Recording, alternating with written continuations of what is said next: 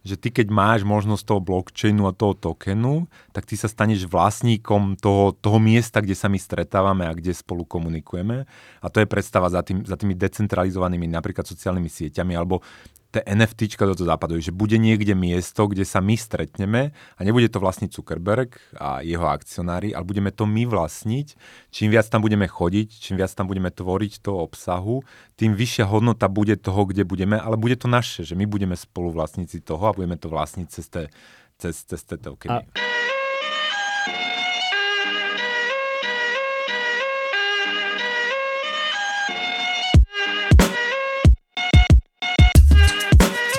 Vítajte pri ďalšom dieli podcastu Zle peniaze, dobrý život. Ahoj, Jaďa. Ahoj, Ďuro. A máme tu späť aj Roba. A teraz Roba tu máme späť, pretože podcast s ním bol veľmi úspešný. Som povedal, je to môj najobľúbenejší ekonom.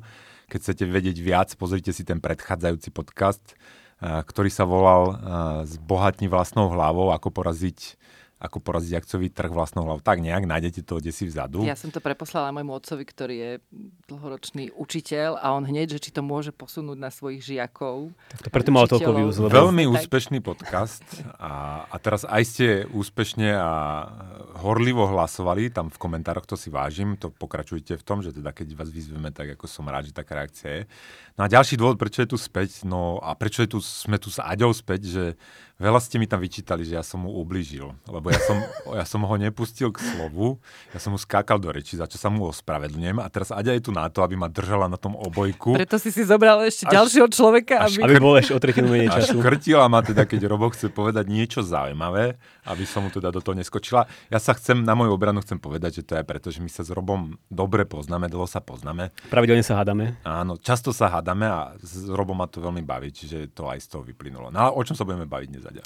Uh, tak pochopila som to aj tak, že ako ja tu mám trošku znížiť tú úroveň, vrátiť to naspäť, lebo vy už o sebe veľa viete, o svojich názoroch. Tak uh, dnes máme takú zaujímavú tému a ja poviem také intro, že ako sme sa k nej dostali. Pred pár dňami, týždňami, neviem, sme zažili všetci taký, že 6-hodinový výpadok uh, Facebooku, myslím, že aj WhatsApp bol mimo a tak asi aj Instagram.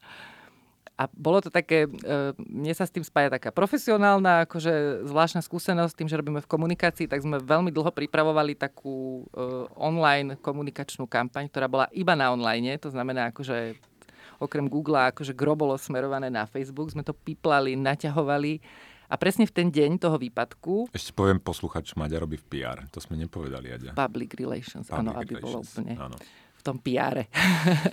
no ale proste išlo o online kampaň, ktorej gro smerovalo na Facebook s využitím všetkých možných nástrojov, ktoré umožňuje.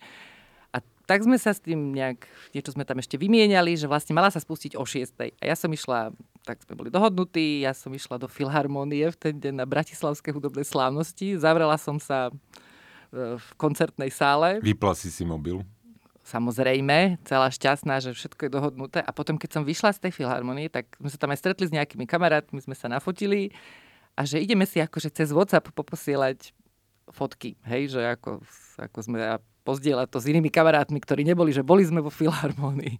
No a nešlo to.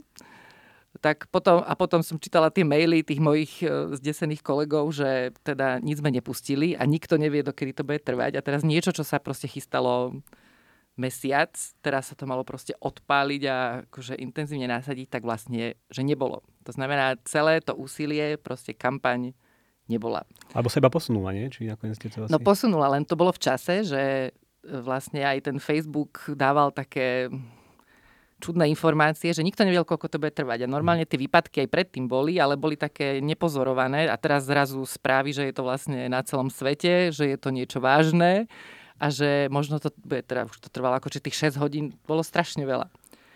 A tak ja to, tak toto som riešila jednak tú svoju pracovnú stránku a potom musím povedať, že veľmi vtipne mi tak napadlo potom hneď, že um, ja sa venujem k spievaniu, občas si niečo s kamarátmi nahráme a dáme to von a nie je to profesionálne, my to tak, že keď to dávame von, tak iba na Facebooku, cez Facebook, cez kamarátov, zdieľanie a tak.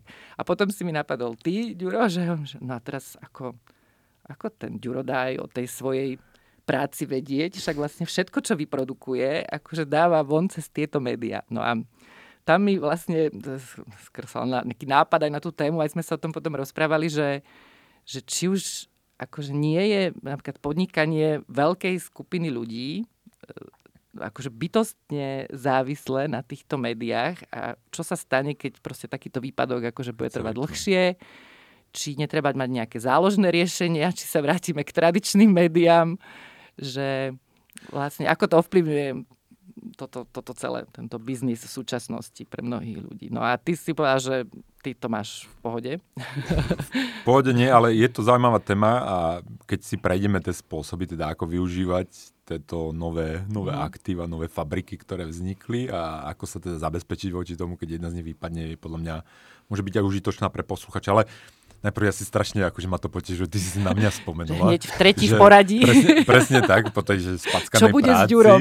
že to, to, to, akože to má, pri, mi to prihrialo pri srdiečku. Ale teraz spomená to, že mňa, ono, to je krásna ilustrácia toho, že vlastne ten Facebook už nám, že to je naša nejaká fabrika, nejaké aktivum. Bez toho, že by sme si to tak, veľa ľudí si to ani neuvedomuje, ale je to nejaká, nejaký stroj, nejaká mašina, nejaká fabrika, ktorú my ako kapitalista vlastníme a používame v tej našej práci a niekto viac, niekto menej. Teraz v tvojom prípade aj v práci to používaš, teda je to tvoj distribučný kanál na tie myšlienky. Hej, ale tam sa niečo. to napríklad kupuje, že tam, tam už je to ako médium, ako každé iné. Ale, ale... Ja, ja si uvedomujem, že aj ja si to kupujem, lebo tým, že ja mu dávam tie data, že, že to málo kto, akože tá málo kto, ja neviem, Platíš či si to, koľko ľudí si to už, dneska to vedia, už asi viac, lebo bol aj riešia, dokumentárny hej. film, ale ja si uvedomujem, že náš vzťah je transakčný a tak tomu pristupujem, že teda nedávam tam fotky všetkých mojich detí, nedávam mu vedieť úplne všetko a používam to teda za tým cieľom, za ktorým chcem komunikáciu s mojimi ľuďmi v úvodzovkách. O tých mojich ľuďoch sa ešte budeme baviť, ale ešte jeden postreh úplne na úved, že sa mi páčilo, že, že kde odišli všetci tí ľudia z toho Facebooku. A ja som na Facebooku a na, tých, na, Twitter, na Instagram, Instagrame akože šírim a konzumujem najviac ale na Twitteri. No a presne, že na Twitteri, slovenskom Twitteri to je kriket, že to je to je ticho, je, že slovenský Twitter Nie, to ne, ako je, no. je takmer neexistujúci tam pár ľudí. No a ja som to, že Facebook je down, zistil tak, že na Twitteri začínali pribúdať polofacebookovské posty a, a ľudia, ktorí tam akože predtým neboli, čiže čas prešla na Twitter, ale čas musíme povedať, že aj teda prešla na Pornhub. Keď si pozrieš grafy, grafy trafiku, Pornhub robil taký pekný, Pornhub, kto nevie. Zo Je, je to server s pornografiou, tak urobil urobili taký graf a počas toho výpadku Facebooku mali nárast o 10 až 15 mm. Čiže tí ľudia sa rozutekali v tej digitálnej virtuálnej dedine a po iných podnikoch a teda tie svoje potreby. No dobré, ale ja som teraz, toto chcem zastaviť včas a ja sa Roba chcem spýtať, že ako si ty prežil výpadok Facebooku 6 hodín? Bol si na Twitteri alebo... No ja sa musím priznať, že ja som to až tak uh, nezaznamenal alebo nejak neriešil. Ono to bolo akože u nás aj počas noci to nejak prebehlo? Nech bolo to Začal večeru. To večer, večer, večer, Začalo to o tej šiestej. Hey, takže ja som to... Ja mám dve malé deti a vtedy sme boli nejak čerstvo presťahovaní, takže ja som to nejak extra až nezachytil, takže ja som z toho nemal nejakú emóciu Robo, zachytenú. Robo má šťastný život ešte. Robo má no, dobrý život. No nie, akože, ja, ja, si nevšimol výpadok nie, nie, nie, nie akože, musím sa či ešte tam trávim veľa času a chcel som tam tráviť menej času a uvedomujem si všetky tie negatíva. Ale toto sa priznám, že vo mne nezanechalo nejakú takú stopu, že stala sa teraz veľká vec. Skôr potom následne v nejakých eh, podcastoch to riešili, že čo sa stalo, prečo sa to stalo, aké boli tie dôvody. Ale ja osobne som to nejak nezaznamenal. Môj biznis není až tak ako Ďurov eh, založený na veľkom no, influen. To, a teraz že k tomu, že, že, že paradoxne mňa to ako keby, že že neprišiel na mňa strach alebo niečo, že, že niečo to ohrozí. Ale to súvisí s tým asi, že, že, hej, že tak ako v tých investíciách, v tých osobných financiách, aj v tomto, že teda tým, čo robím, že ja vlastne vyrábam obsah, toto je obsah, že počúvate podcast, píšem tie newsletter, a články píšem, chodím, prednášky robím a rôzne produkty, knihy píšem. No ale ja ten obsah tým, že je taký rôznorodý a, a tým, že používam toľko rôznych platformiem, tak nemám pocit, že keď niektorá z nich zanikne, že akože vždy to je šťastí problém. Ja som rád, že existuje Facebook, som rád, že existuje Instagram, som rád, že existuje LinkedIn, som rád, že existuje Twitter, som rád, rád že existuje YouTube, kde toto pozeráte. Ale zanik akýkoľvek z tých platform by nemal viesť k tomu, že teda ja by som ako skončil s tým mojim obsahom a povedal To si, by že... museli vypnúť internet. Musím, mu, ešte aj tak by som na ulici na vás vyskakoval, že tu zle peniaze, zle peniaze. Čiže, a to je podľa mňa takto, že, že ten vznik tých platform a, umožnil nám ako drobným ľuďom bez akože nejakých vydavateľstiev, síce už mám doma aj vydavateľstvo, Baikal, ale tak, že, umožnil obísť klasických gatekeeperov v podobe tých médií alebo v podobe tých veľkých akože domov, ale má nevýhodu toho, že teda že oni boli nahradení týmito veľkými platformami. Že, že šťastí áno, tá moja distribúcia je závislá na tom, že čo teda si Zuckerberg vymyslí v budúcnosti, no ale obranou voči tomu je naozaj ako tá diverzifikácia naprieč tými rôzničnými platformami. A ja badám ten trend, že, že tie platformy ako rastú na sile, lebo je tam ten ako keby sieťový efekt, to znamená, že vznikajú tam hegemóni, že tak ako v peniazoch vznikajú hegemóni, mm. tak ako v jazykoch vznikajú hegemóni, tak aj to v týchto platformách, čo nepovažujem za úplne optimálne, ale stále cítim, že ten otvorený vstup a tie meniace sa technológie ma uchráňa pred tým, že akože niekto dosiahne také postavenie, že ja budem na 90% závislý od neho. Aby som nehovoril len všeobecne, ja to poviem, že napríklad tú ekonomickú skratku, čo ja robím, že ja sa snažím akože každý pracovný deň plus minus každý druhý akože dať nejaký zaujímavý graf alebo postreh, tak ja to distribujem naprieč platformami. Čiže dávam to na LinkedIn, dávam to na Instagram, dávam to na Facebook. Je. Niekto sa spýta, že no ale Facebook a Instagram však to je to isté. Nie je to isté, ako to zloženie tých ľudí ako relatívne iné. Ďalšia akože distribučný kanál je toto, že, že keď akože máme miesto, kde vy viete, že ja produkujem niečo, tak prídete na ten YouTube alebo si to stiahnete z tých podcastov a už ako keby viete si to niekde zobrať. Mám, píšem ten newsletter a teraz tie maily, to, je, to považujem akože za svetý grál a podľa mňa každý, kto robí ako niečo trvalejšie, chce dávať o sebe vedieť, by mal akože používať ten mail.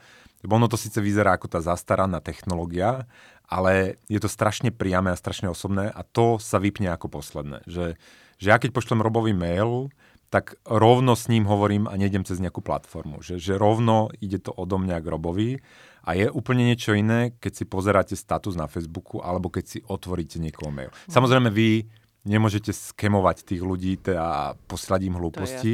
Že keď narušíte ten intimný vzťah, lebo je to v podstate intimný vzťah, je, že ty si čítaš list môj, tak, tak, akože, tak ste skončili, tak zbytočne zbierate tie mailové adresy. Ale toto považujem za akože najdôležitejšiu poistku voči takýmto veciam. A toto je niečo, čo si podľa mňa ľudia neuvedomujú, lebo uh, pre niektorých ľudí akoby splynulo slovo internet s nejakými tými záhradkami, ktoré majú okolo seba uh, múry postavené sociálne a to sú tie siete. platformy, veľké mm. sociálne siete alebo nejaké, to sú akoby, ja neviem, veľké e-shopy ako Amazon a proste jednoducho všetky tieto nadstavby, ktoré vznikli nad internetom a veľa ľudí si neuvedomuje akoby ten veľký rozdiel medzi tým napríklad uh, e-mailom, ktorý bol tá prvá, prvá súčasť internetu, ktorý je ešte distribuovaný. Že proste internet keby funguje na základe nejakých protokolov, to sú nejaké uh, pravidlá, ako medzi sebou komunikujú jednotlivé úzly v uh, tom internete a on nemá keby nejakého vlastníka. Tam neexistuje niekto, kto má kľúče od miešačky a povie teraz, že o, tento tvoj e-mail o,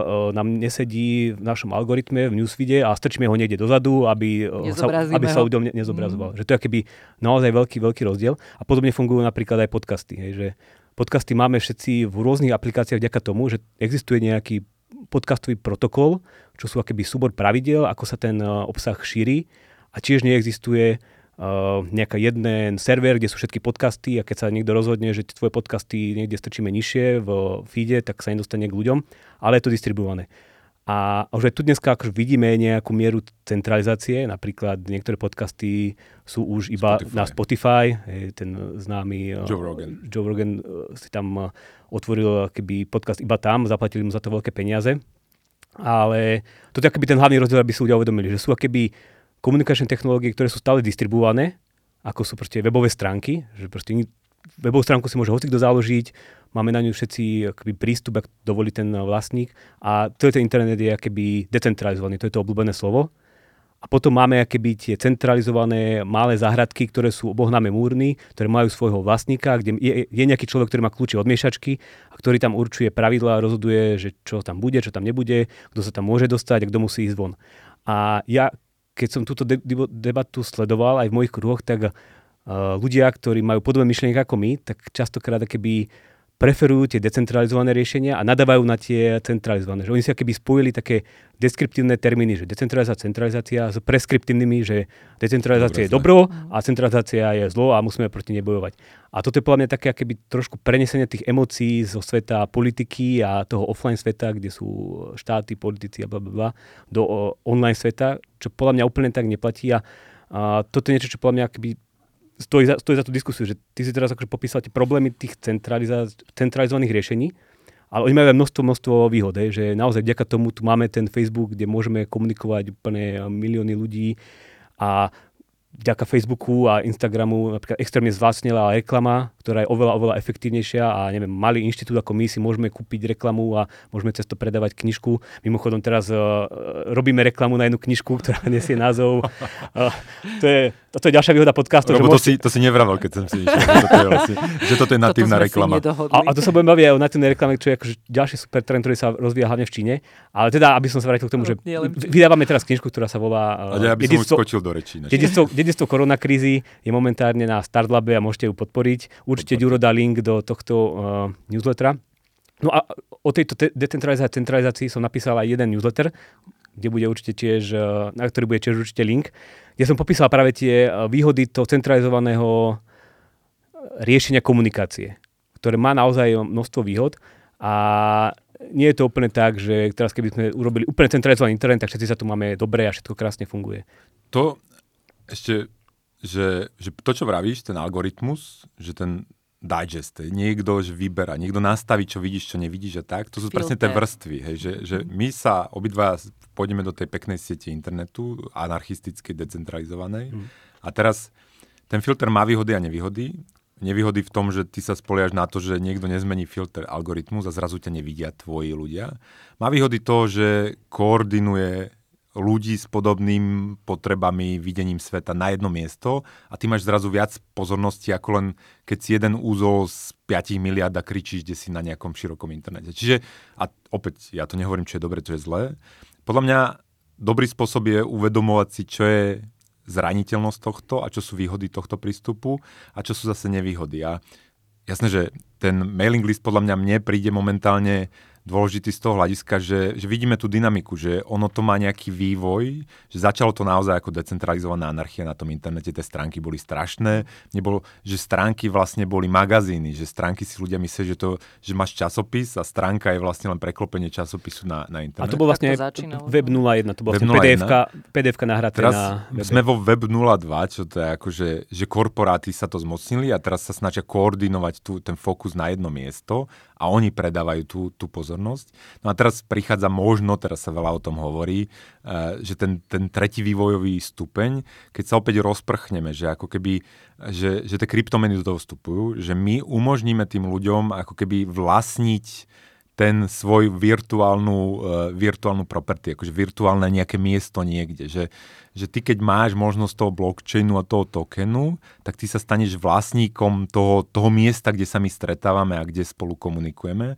A to je predstava za, tým, za tými decentralizovanými napríklad sociálnymi sieťami alebo tie NFTčka do toho západu, že bude niekde miesto, kde sa my stretneme a nebude to vlastniť Zuckerberg a jeho akcionári, ale budeme to my vlastniť. Čím viac tam budeme chodiť, čím viac tam budeme tvoriť toho obsahu, tým vyššia hodnota bude toho, kde budeme, ale bude to naše, že my budeme spoluvlastníci toho a budeme to vlastniť cez tie cez, cez. A, ale ono to akoby už existuje, že takýchto sociálnych sietí je uh, niekoľko a akoby každú tú veľkú platformu alebo tú, tú záhradku s tými múrmi, Amazony, všetky tieto veľké spoločnosti, tak existuje ich zrkadlový obraz na tom blockchaine alebo na nejakej tejto decentralizovanej technológii. A vidíme, že tí ľudia akoby nejak to vo veľkom nevyužívajú, ale to je akoby furt také akoby malé. Ale podľa mňa je to uh, dobré, pretože uh, internet oproti tomu offline svetu politiky a štátu má tú výhodu, že tam prebieha nejaká konkurencia tých decentralizovaných a centralizovaných riešení že práve preto tam je tá centralizácia dobrá a neznamená, neznamená niečo zlé, že je tam akéby furt nejaký súboj a objavovanie a nejaké testovanie rôznych tých modelov. A my tu máme teraz akoby centralizované veľké platformy, ale niekde v pozadí tam malé nejaké platformy vyrastajú, existujú a časom sa možno ukazuje, že to je akoby správna cesta, Facebook už zomiera, ide, ide dole a oni proste vyrastú, získajú to. To možno ešte ľudia nevedia, to, to vyťahneme, že, že ani veľký, mocný, hnusný Facebook nebol schopný udržať tú pozornosť na svojej platforme a musel teda kúpiť nakoniec ten Instagram, veľa ľudí tam ušlo na tom Facebooku, akože tá populácia už vyšší vekový priemer, nepribúda to, čas strávený na Facebooku dokonca klesá. Je, že priemer, Ale na, tam na sa myšľajú ako keby dve veci, že si to aj spomenuli. A podľa mňa jeden je nejaký biznis záujem alebo komerčný potenciál tej siete a potom je nejaký záujem teba ako osoby, e, ochrana súkromia a nejaký taký ten pocit, že neovládate nejaký algoritmus. A ono ten, ten Facebook ako narastol, čo je, tak umožnila no presne to zlacnenie reklamy a hlavne nie, že, ale hlavne cieľenie reklamy. Lebo to je to, čo kedy si, si, si pri tradičných médiách, keď si si zaplatil reklamu, tak si vedel, kto ich číta, aká je to skupina. Tak. A vlastne oni tým zberom dát, tie sociálne siete, tak získali neuveriteľnú možnosť zacieliť naozaj, že ti zobrazujú to, čo ťa zaujíma, nalákajú ťa. A to je pre užívateľa, už to tam proste narazilo na tie E, problémy s tým, že sa akože obchoduje s dátami a vlastne čo je hlavný problém Facebooku, to predávanie tretím stranám, čo je zase ale pre ľudí, ktorí akože chcú zacieliť tú reklamu a ten svoj produkt, tak je to výhoda. Takže akože oni narastli do vlastne do takých rozmerov ako keby obrovského média, čo je, keď ty chceš šíriť obsah, tak, a samozrejme zmenila sa tá konzumácia obsahu akože zo strany užívateľov, akože už naozaj všetko hľadáme tam. Média proste niečo napíšu, áno, je to na tých web stránke, ale dajú o tom vedieť cez sociálne siete. Hej, ako nahráš podcast a dáš o ňom vedieť cez sociálne media... siete svojmu publiku, lebo tým, že je toho tak strašne veľa, tak už aj tie algoritmy, už aj čokoľvek robia, ty už vás absolútne nemáš za, za ruku, že čo sa ti organicky proste zobrazuje. Vôbec nevieš, čo sa zobrazuje tvojim kamarátom a tak. Takže pre mňa napríklad akože aj ten Facebook stále slúži ako taký filter, že ma na, nie, na niečo upozorní, dá mi vedieť o nejakom evente, alebo dokonca články vlastne častokrát nájdem na Facebooku, vlastne nehľadám ich na tom médiu. Ale to som chcela, že ten Facebook vlastne aj preto asi stráca ten e, záujem a teda aj toxický jednak kvôli mnohým tým sporom, ktoré aktuálne rieši s tým narušením súkromia. A niekto sa tak vyjadril, že stáva sa vlastne postupne z toho taký LinkedIn, akože pre dospelých, že oni sa vlastne časom asi zmenia na takú biznis sieť, lebo mladí tam už nechodia, cieľene ho ignorujú. A teraz, teraz sú na Instagrame, TikToku a možno budú časom inde, však kedy si bola aj taká si, že MySpace obrovská, že ono to má nejaký vývoj, zaniká to, vzniká to. Ale ako keby čoraz viac sa stáva, že podľa mňa také súkromné veci a tie svoje súkromné bubliny si ty vytváraš už inde. Akože presne, že na takých Discord. sieťach, že tam sa to podľa mňa decentralizuje a že na toto musia tie veľké siete nejako reagovať. A teraz Facebook napríklad reaguje tým, že vytvára niečo ako metaverse, kde spojí tie svoje aplikácie. Ide do toho priradiť tú svoju aplikáciu Oculus, majú tie, a vlastne do toho metaverzu ty budeš vstupovať cez 3D okuliare, proste spoja všetky tie svoje možnosti a budú sa teraz s tým hrať. A ako keby je to aj preto, že oni cítia, že proste ten Facebook ide akože dole. Ale tam že poprvé tá, tá reklama, že to cieľenie reklamy mne sa strašne páči, lebo si zober, že taký billboard, to je najprimitívnejší spôsob reklamy, lebo ty napríklad ukazuješ, ukazuješ ja neviem, plienky, mm-hmm celej populácii, napriek tomu, že tá konkrétna message sa týka zlomku tej populácie a napriek tomu tam stojí ten hnusný billboard a špatí všetkým ostatným, aby tým štyrom, čo za ten deň prejdú a chcú si kúpiť plienky, aby ich ovplyvnil. A mne sa páči práve to rozbitie toho, že neukazuješ plienky všetkým, ale ukazuješ uh, potenciálne ten message. Mne sa to v produktoch je to super. Ja, akože ja s tým nemám jedinú zlú skúsenosť, že on presne vie, čo ale ja vyhľadávam, som... ale ono sa to potom, tie isté dáta sa používajú na cieľenie politických je, odkazov. Presne, problém je, keď si to ľudia neuvedomujú a no. to považujú, že, že teda to vidia všetci teraz takým spôsobom, ako to vidia. Ale so, ja som opatrný optimista v tom, že, že mne sa tam páči tá konkurencia a že to, čo vravíš, to je pekný ilustrácia toho, že ani Facebook nevie prikázať ľuďom, kde tá pozornosť bude. A ten vývoj, a že, že on musí reagovať na to prostredie a tí ľudia mu môžu zutekať, aj zutekávajú inde. A, a teraz napríklad ten Web 3.0, e, akože tá tretia fáza, že, že jeden argument preto, že prečo by to mohlo fungovať je, že, že ono to je celé otvorené, že tam tá inovácia môže prebiehať o mnoho rýchlejšie, že ty nemáš akože skrytý ten, ja neviem čo, ten kód a že môžu sa zapájať navzájom rôzne riešenia používať existujúce riešenia, čo takáto evolúcia je väčšinou akože rádovo rýchlejšia než niečo, keď máš akože top-down, že Zuckerberg povie, teraz by sme mali ísť do takéhoto odvetvia a ideme to skúšať a skúšajú. A, a popri ňom existuje kopu amatérov, ktorí len proste hlupo kombinujú veci a nakoniec nájdu to správne riešenie skôr než ten jeden top-down prístup socialistický.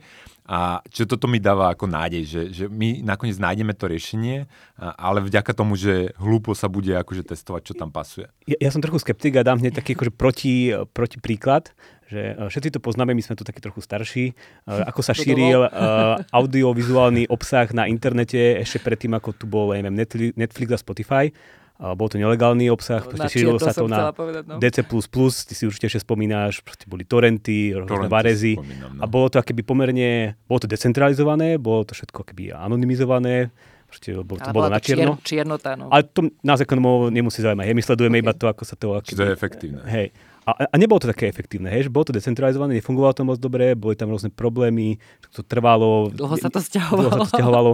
Nebolo to také užívateľské, užívateľské príjemné. A teraz uh, túto technológiu a tento spôsob šírenia uchopil napríklad proste Netflix, uh, Spotify a robia v zásade podobnú vec, ale odrazu vzniklo nejaké centrum, ktoré má veľmi rýchlu exekutívnu schopnosť, proste prinášať nejaké nové funkcie, upravovať celý ten ekosystém, reagovať na to, čo chcú ľudia, Uh, robí tam tie rôzne, aj, aj Spotify robí algoritmy, prispôsobujú obsah tebe a ako keby urobili to užívateľsky veľmi príjemné a oni porazili ako keby ten problém nelegálneho sťahovania mm. nie je tým, že ako robili lepšie zákony a lepších policajtov, ktorí nám klopali na dvere, ale tým, že proste urobili úplne lacnú, kvalitnú službu, ktorá je spotrebiteľsky veľmi príjemná a týmto keby dokázali ľudí pretiahnuť z toho decentralizovaného miesta na to centralizovanú do tej záhradky, ktorá je ohradená, kde si pýtajú pár eur, ale poskytujú naozaj kvalitnú no, službu. Treba... A toto je keby tá výhoda centralizácie, že má proste nejakého človeka, ktorý má kľúče od mešačky, ten povie, že toto bude dobre, to sa bude páčiť ľuďom a takto to urobíme. A preto keby som skeptik, že ten Bitcoin a, a teda, pardon, blockchain akože funguje super pri funkcii akoby peňazí, ktoré majú nejaké vlastnosti, ale akoby vytvoriť decentralizovanú, ja neviem, nejakú sociálnu sieť, tá potrebuje akoby nejaký vývoj a, a forkovať ju stále a furt akoby vymýšľať nejaké nové spôsoby. To ma podceňuješ, že, že, a teraz opäť ty ma tlačíš do pozície, že alebo aj decentralizáciu. Nie, že to je ako, že ja máš, že... máš problém, potrebuješ riešenie a to niekedy je centralizácia, niekedy decentralizácia, ale bádam v tom vývoji proces, že decentralizácia urobí tú inováciu, vytvorí to prostredie, No a potom prídu remeselníci, ktorí to tam začnú optimalizovať a že toto, keď centralizujeme, ušetríme a tak. A uhladia niečo, že máš pekný interfejs, že nemusíš, ako po, pôvodne blockchain Bitcoin bol nepoužiteľný pre človeka, ktorý akože nekodil a neviem čo. A oni, oni sú tí uhľadzovači. Ale ne, nebojím sa tých centralizátorov, lebo oni nie sú inovátori, lebo oni nestíhajú za tým decentralizovaným prostredím, ktorý generuje tie mutácie, ktoré neustále hľadajú to evolučne si to a niečo prepadne. A opäť, to je, to je krásny príklad toho, že, že, že to je torrenty, že to nevymyslel Netflix. Netflix prišiel už len to, čo, čo to skomercionalizoval. A, a som to zle vysvetlil, ja som myslel, že, akoby, že Netflix práve akoby využil tú technológiu, ale dali a, lepší obal, lepšie ho prispôsobil. Áno, torrenty. Torrenty fungovali rádovo lepšie, než keď torrenty neboli. Že predtým tí ľudia to ne, nepozerali, ne, nekonzumovali ten obsah, potom prišli torrenty, čiže ja by som s tebou nesúhlasil, že to bolo neefektívne. Akože keď sa pozrieme späť a vidíme, čo sa s tým dalo spraviť, napríklad v podobe toho Netflixu, tak to bolo horšie. Ale keď začneme predtým, keď torrenty neboli a povieš, že budú torrenty, tak je však, to brutálna inovácia, však ja že to bola inovácia. Ktorá, ktorá nám umožnila pozerať rambovské filmy a neviem čo, všetko iné skonzumovať. Čiže... Ale ešte vy zabudáte na jednu vec, lebo by sa stále bavíte o tej efektívnosti, ale napríklad ten Netflix je taký Nepustíme príklad, že... slovu teraz. naložte na, naložte ale, ale nie, ale akože ono to asi je nejaký cyklus, že vždy tí, ktorí sú už teraz akože veľký tradičný, aj ten Facebook bol nejaká inovácia na začiatku a proste dosiahol možno nejakú hranicu, keď nie veľkostnú, tak určite etickú. Ale napríklad ten Netflix, ako keby oni, dobre, zobrali tú technológiu, začali so šírením obsahu, ale tam sa vďaka tomu čo to vygenerovalo, vlastne podarilo, že oni prišli s vlastnou produkciou. A to je napríklad akože podľa mňa ich... Eh, Inovácia prínos, ne, nenazývala by som to úplne inovácia, ale nie som si istá, či by nejaká decentralizovaná takáto platforma bola schopná zhromaždiť také peniaze, že oni vlastne teraz robia drahšie produkcie ako filmový priemysel. Načítali to, že naozaj, že my už akože konzumujeme tie filmy do veľkej miery aj online, tak to, nechcem tu začať debatu o kinách a podobne, ale že oni vlastne úplne zmenili ten, ten priemysel, akože ten segment. Ale to bolo, že... a to bolo možno vďaka tomu, že boli keby centralizovaní. Že... Áno, že, že to v živote to by nezhromaždili. Musím, musím, musím oponovať. Že, že, toto, že... toto torrenty, komunita torrentov by ťažko urobila aplikáciu na môj televízor, kde si iba kliknem a... Musím oponovať, lebo filmy sa točili akože s crowdfundingom už predtým, predtým Netflixom. Čiže opäť ten model už tu existoval. Akurát prišiel podnikateľ, ktorý prepakoval ten model a našiel akože tie úspory v tom Ale posunuli v tom to užitku. na takú kvalitatívnu to, to úroveň, že vlastne... To je, a to je, je presne že to je krásne, že, že, nie, nie, že nie, nemôžeme povedať, že decentralizácia je dobrá a centralizácia je dobrá. Oni spolu pôsobia a zlepšujú to prostredie. Akurát tá, tá otvorenosť toho systému a tá možnosť to, to decentralistického vývoja ma upokojuje v tom vždy, keď vidím rast to centrum. Že väčšinou to centrum sa zvrhne vtedy, keď sa prepojí s tou politikou. Že ako keď, si, keď za pomoci politikov si sa mu postaví postaviť nejaký múr, podarí postaviť múr, kde zavre tých malých, akože, čo, čo robia Linuxy a čo robia tie otvorené softvery a povie, že, že vypalujeme všetkých ostatných a všetci musíte niečo robiť. A vtedy sa bojím toho centra. Ja, ja som napísal v tom, v tom newsletteri, že či je teda lepšie, na, na otázku, či je lepšie viac eh, decentralizácie alebo viac konkurencie, je odpoveď, že treba viac Pardon, teraz som to pokazil. že či je potrebné viac decentralizácie alebo centralizácie, tak odpovede viac konkurencie.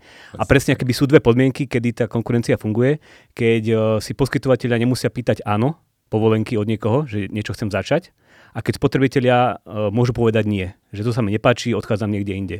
A toto častokrát práve v politike, keby tieto dve podmienky uh, nie sú splnené, ale na tom internete ja môžem povedať nie Facebooku, kedy sa mi proste zachce, prejsť na no, Twitter. je to ťažké. Je, je to ťažké, ale nie je to nemožné a presne keby v tom podhubí už vyrastajú nejaké iné, iné mm-hmm. platformy a hlavne mladí ľudia akoby častokrát ľahko povedia nie, lebo nechcú robiť to, čo robia my starí a hľadajú Majú si nejaké... utopené náklady. V tom, a, a, a, a, hľadajú si, že kde oni môžu vytvoriť si svoj vlastný sociálny status vyšší, lebo tak na tom Facebooku tam sú všelijakí ľudia, ktorí no, majú veľa, aj... veľa lajkov a my chceme vytvoriť nejaký vlastný priestor, kde môžem ja keby rásť a byť ten aj.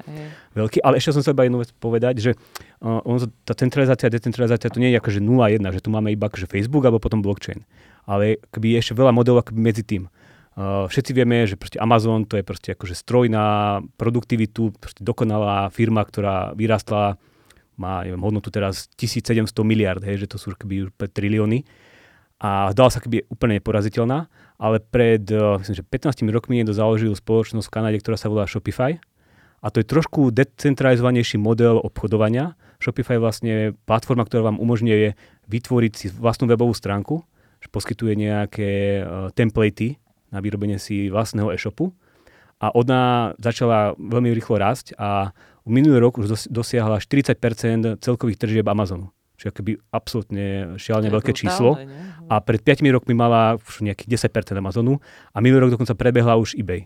Že, a to je akoby úplne iný model uh, fungovania obchodu na internete, že ten Amazon je proste veľké imperium, kde všetko je proste na jednej webovej stránke a ten Shopify akoby vyzbrojuje nejakých partizánov alebo rebelov, ktorí sa snažia keby poraziť ten veľký Amazon. Je, že oni dajú to úplne opačným smerom a je to keby trochu viacej decentralizovaný model a nemusí to byť proste blockchain, ale je to niečo, čo má svojho vlastníka, ale ide na to trochu inak. A my ako ekonómovia vieme, že to vždy tak musí byť, lebo ty, ak niečo scentralizuješ a akože pozbieraš tú hodnotu odtiaľ a vytvoríš obrovskú, že máš obrovské zisky, tak automaticky nalakávaš akože tých rebelov, ktorí ti to zoberú a povedia si, že mne stačí menej a zvyšok vrátim tým spotrebiteľom a motivuješ to prostredie, aby ti to zobrali, čiže ono to nevydrží väčšinou dlho a objaví sa riešenie práve, ktoré spočíva v tom, že ty vrátiš viac tej hodnoty ako tým užívateľom a tebe stačí menej. Čiže tie zisky, zisky všade v otvorených ekonomikách, kde nemáš akože tie múry vystavané ako nejakou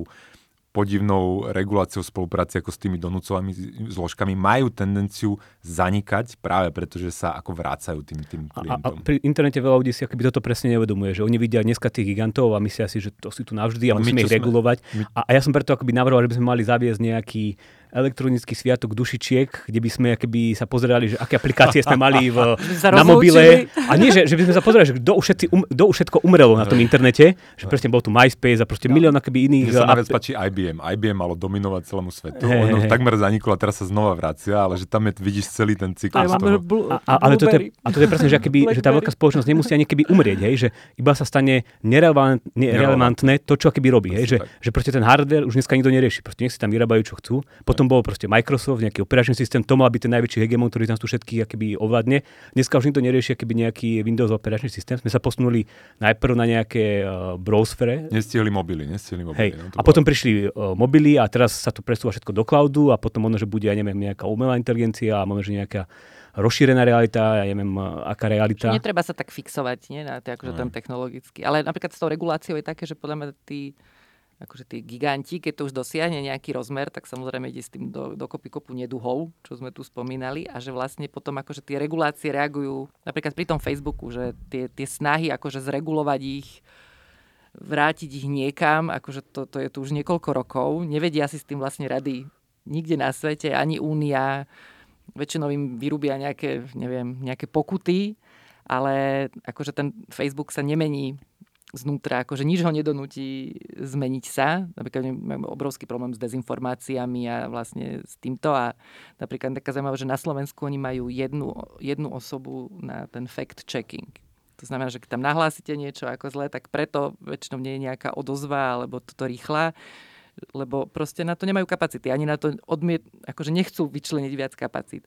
No a potom akože keďže robia takéto veci, tak samozrejme sú tam prirodzené snahy nejakých zregulovať, no ale potom vlastne tá regulácia, ktorá asi nejaká vznikne, tak sa dotkne aj tých tí, čo vyrastajú. Tí, čo, tých, sú... čo vyrastajú, že ako môže... keby ten efekt týchto veľkých je aj takých, že zmenia a preto tá inovácia pre tých ostatných. väčšinou ide cestou úplne nového riešenia, že, že väčšinou tie inovácie vznikajú tam, že kde nie je regulácia, lebo ani si nevieme predstaviť, že také niečo existuje.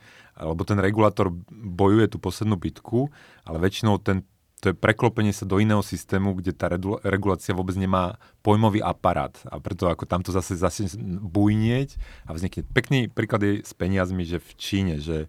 Akurát som myslel na Čínu, chcel som Že Čína, a teraz už budeme za chvíľu končiť, musíme China Tak ale počkaj, ešte o Číne sa musíme porozprávať. ale v tej Číne to vidno v tých financiách, ako sa tam začali používať tie sociálne siete, ale na tie platobné služby, na tú finančnú komunikáciu že Tencent a Alibaba, akože oni si spravili, to sú akože v podstate IT firmy, ani nie fintech, lebo to nezačalo financiami, ale IT firmy, ktoré zistili, že však my tam máme ľudí na tých platformách a prečo im nedovolíme hovoriť aj o peniazoch, to znamená posielať peniaze. No a v Číne, tým, že tam neexistovala regulácia na tento sektor, tak to platenie ako cez tie sociálne siete, cez tie mobily sa tak rozmohlo, že tam vznikla akože úplne nový spôsob riešenia tých platobných systémov a predbehol Európu a Ameriku, Ameriku dokonca predbehol. A Čína až následne, ako keď sa im to tam rozvinulo a tá centrálna banka si uvedomila, však Jack Ma a Alibaba vyrába čínske peniaze. Tak ako vtedy začali nejak regulovať Jacka Ma, uniesli a teraz preberajú tú jeho firmu, urobili reguláciu, že tie sociálne siete musia tie depozity cez centrálnu banku prehnať. A to je pekný systém, že, že tam, kde nie je regulácia, nakoniec vznikne niečo a potom ten regulátor to dobia. A ono to nie je iba o sociálnych sieťach, ale uh, ja hovorím, že kedy sme sa pozerali, že čo je nové uh, na západ, tak dneska sa musíme pozerať, čo je nové na východ. A tam majú akýby úplne nový prístup aj k e-commerce. Tam vzniklo presne uh, nejaké prepojenie medzi sociálnymi sieťami a e-shopmi a oni to nazývajú, že shop et, et, teraz som sa zakoktal. No proste jednoducho ide o to, že uh, vyzerá to... to odpustíme, Hej, hej, vyzerá to jednoducho, ako keby ste si scrollovali, ja neviem, Instagram, nejaké storky alebo nejaké na TikToku videá ale zároveň v tom videu vidíte nejaký produkt a vám stačí jeden klik, si na to kliknete a môžete si ho hneď okamžite kúpiť. A to je niečo, čo keby teraz je úplne veľký uh, boom v Číne. Sú tam influenceri, ktorí dokážu za jeden deň predať tovar za 2 miliardy dolárov, čo sú úplne šialené peniaze ten najznámejší sa volá Brado Lixtig, Lixtig alebo tak nejak. Čo predáva? On, on, robí také, keby, on, on, on robí také keby storky a live streamy, kde sa proste, hej, kde sa ružuje a kde sa šminkuje a potom to kupujú asi nejaké... To je chlap. Hej, to chlap, ale robí takéto veci. A ešte oni My konzervy sme za to museli úplne mimo.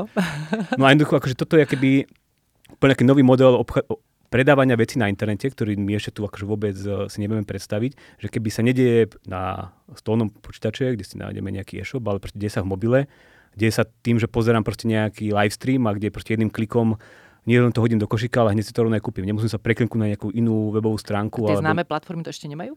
Akože TikTok a takto to nedá No sa práve, to, to, to práve, že na TikToku sa to keby ide. Mm. Oni to majú keby integrované e, v týchto to čínskych mňa- platformách Mhm. a to je keby úplne... To, to je podľa mňa akože, to je presne budúcnosť, že, že momentálne akože tie vyrábaté veci, to je vymyslené, teraz tam už sú len tí remeselníci, že to zefektívňujú. Momentálne ten vývoj je v tej pozornosti, že ako zachytiť tú pozornosť toho ľudí, tých ľudí. Lebo tá pozornosť predáva, je, že tam, čo budem konzumovať počas toho dňa, tam je tá moja pozornosť a tam ma musia chytiť nejakým No tým... musí ťa chytiť me- hneď, messenger. že to sa už potom, ty nejdeš o hodinu. A to je presne, to je obrovské priestor, ktorý sa bude dramaticky vyvíjať. A teraz, aby sme to prakticky trošku zhrnuli, lebo blížime sa ku koncu tohto podcastu, To sa, to sa, jak to ubehlo?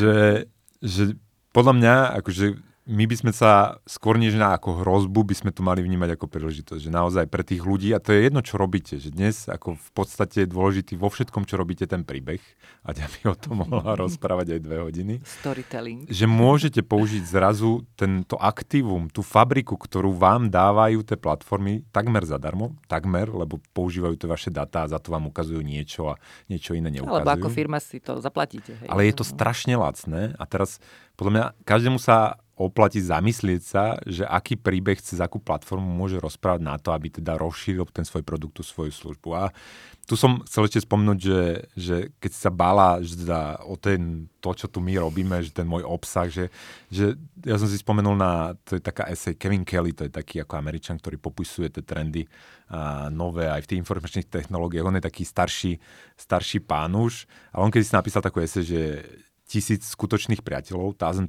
true, friends. A tam popisuje, že v, tom, v tomto novom prostredí, ako keby týchto nových sociálnych sietí, novej, tom, v prostredí internetu, že, že je to zrazu o mnoho ľahšie ako keby prežiť aj pre tých malých. Že, že on to tak počítal na americkom príklade, že keď si nájdete akože tisíc ľudí, ktorí vás chcú podporovať, ktorí majú radi to, čo vyrábate, čo spievate, vyrábate, píšete, neviem čo, a, a máte s nimi akože ten vzťah, že nejakým spôsobom mm. spolu komunikujete a oni sú ochotní, ja neviem čo, raz za rok vám dať tých 20 dolárov, 20 eur, tak prežijete, že už nemáte problém a niekedy sa stane, že oslovíte milióny ľudí, ale nemusíte sa spoliať na to, že budete jak Maradona alebo najlepší futbalista, že budete musieť byť v niečom najlepší, aby ste prežili ako hudobník, umelec, neviem čo. Stačí si nájsť svoju Stačí, bublinu. stačí tisíc ľudí, ktorým prinášate hodnotu. A teraz niekto si povie, tisíc ľudí je strašne veľa, ale zase keď neviete priniesť tisíc ľuďom hodnotu, tak, tak akože by ste sa mali zamyslieť a hľadať to niekde inde.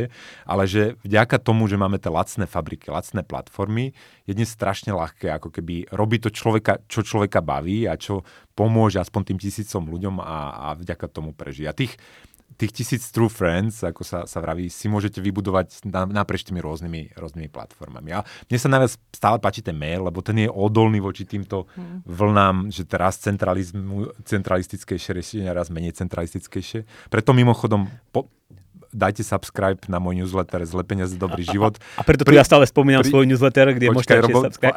aj Robo má newsletter, čiže podporte, staňte sa priateľmi našich obsahov, aj môjho, aj Robovho.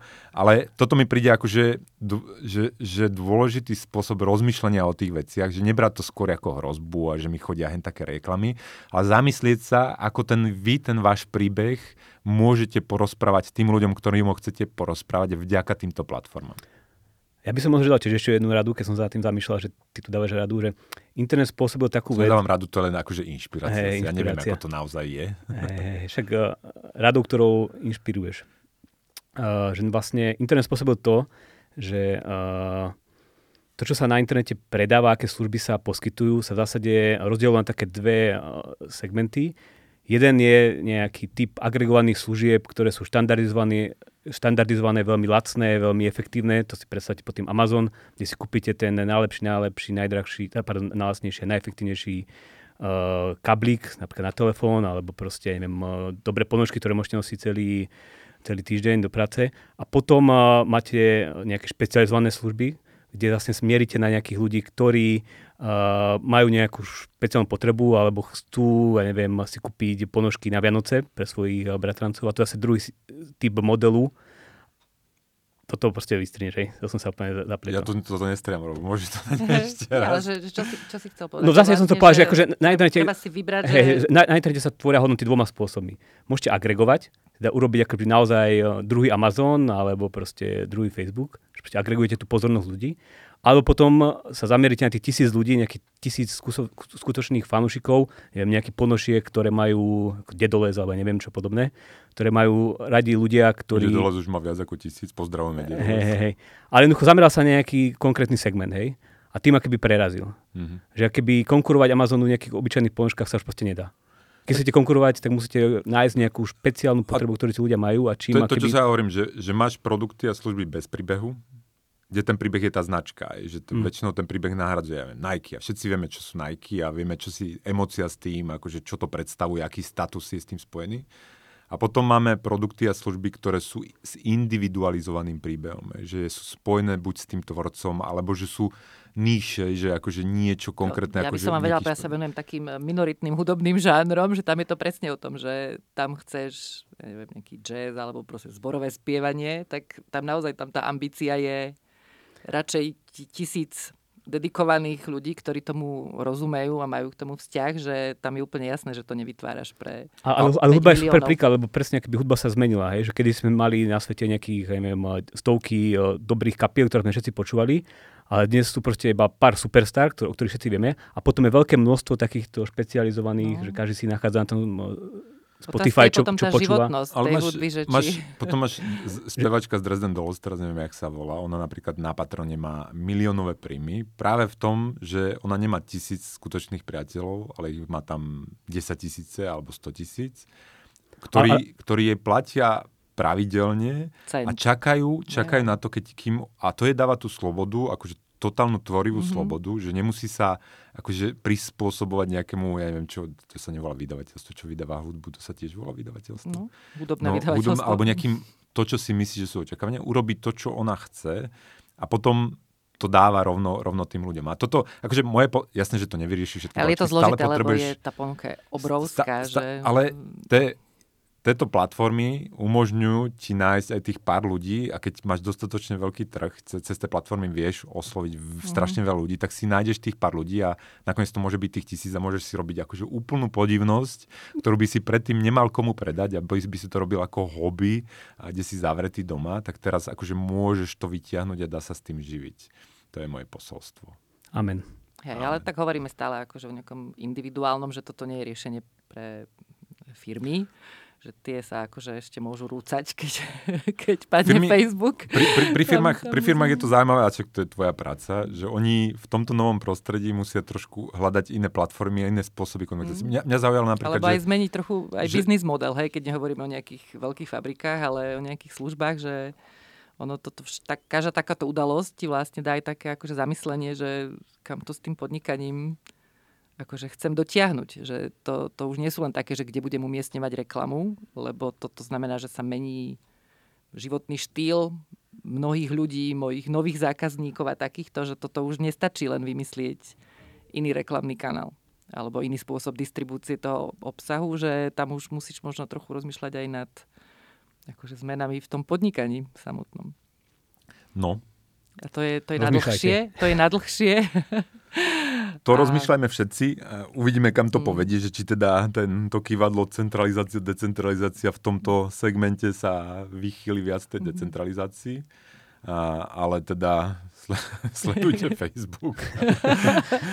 sledujte, čo, čo, chcete a teda keď budete vedieť o nejakých a, ďalších nových zaujímavých platformách, kde máme byť, tak dajte vedieť. My sme už generácia, ktorá dožije s tým Facebookom. Ešte Ďuro, Ďuro keď tu bol, tak on spomínal, teraz neviem, ako sa volá tá platforma, ale že niečo sa snaží zareplikovať YouTube, ale s tým, že ty tam akože robíš micropayments za tú konzumáciu, že ty ako keby, keď si pozeráš nejaké video alebo stiaž nejaký nie? podcast, tak akože cez Lighting Network akože platíš, platíš tomu, tomu, kto to vytvoril. Ale opäť všetky tieto nové riešenia majú ten základný prvý problém a to je ten network efekt, že väčšinou že ja nepôjdem na platformu, kde viem, že nie sú ostatní a ostatní nepôjdu na platformu, kde vedia, že nie sú ostatní. Či bolo skôr vajce alebo sliepka. Presne tak. A toto treba nejakým spôsobom prekonať, ale nie je to neprekonateľný problém, ako už dokázal minimálne Satoshi Nakamoto, ktorý sa sám vytiahol z vody za vlasy von, ako barom prášil.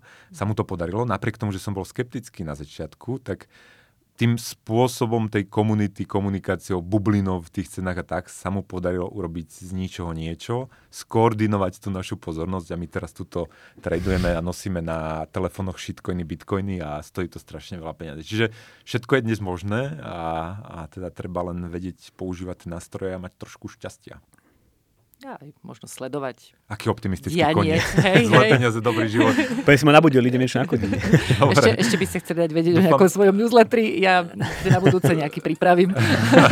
Aďa začína zbierať maily. Vylúčená. Dá, dá vedieť na budúce, teda, kde, kde zbierať svojich priateľov. Dúfam, že sme nabudili aj vás a ak nie, tak skúste potom ďalší diel. Dovtedy majte sa pekne. Ahojte. Majte sa. Ahojte.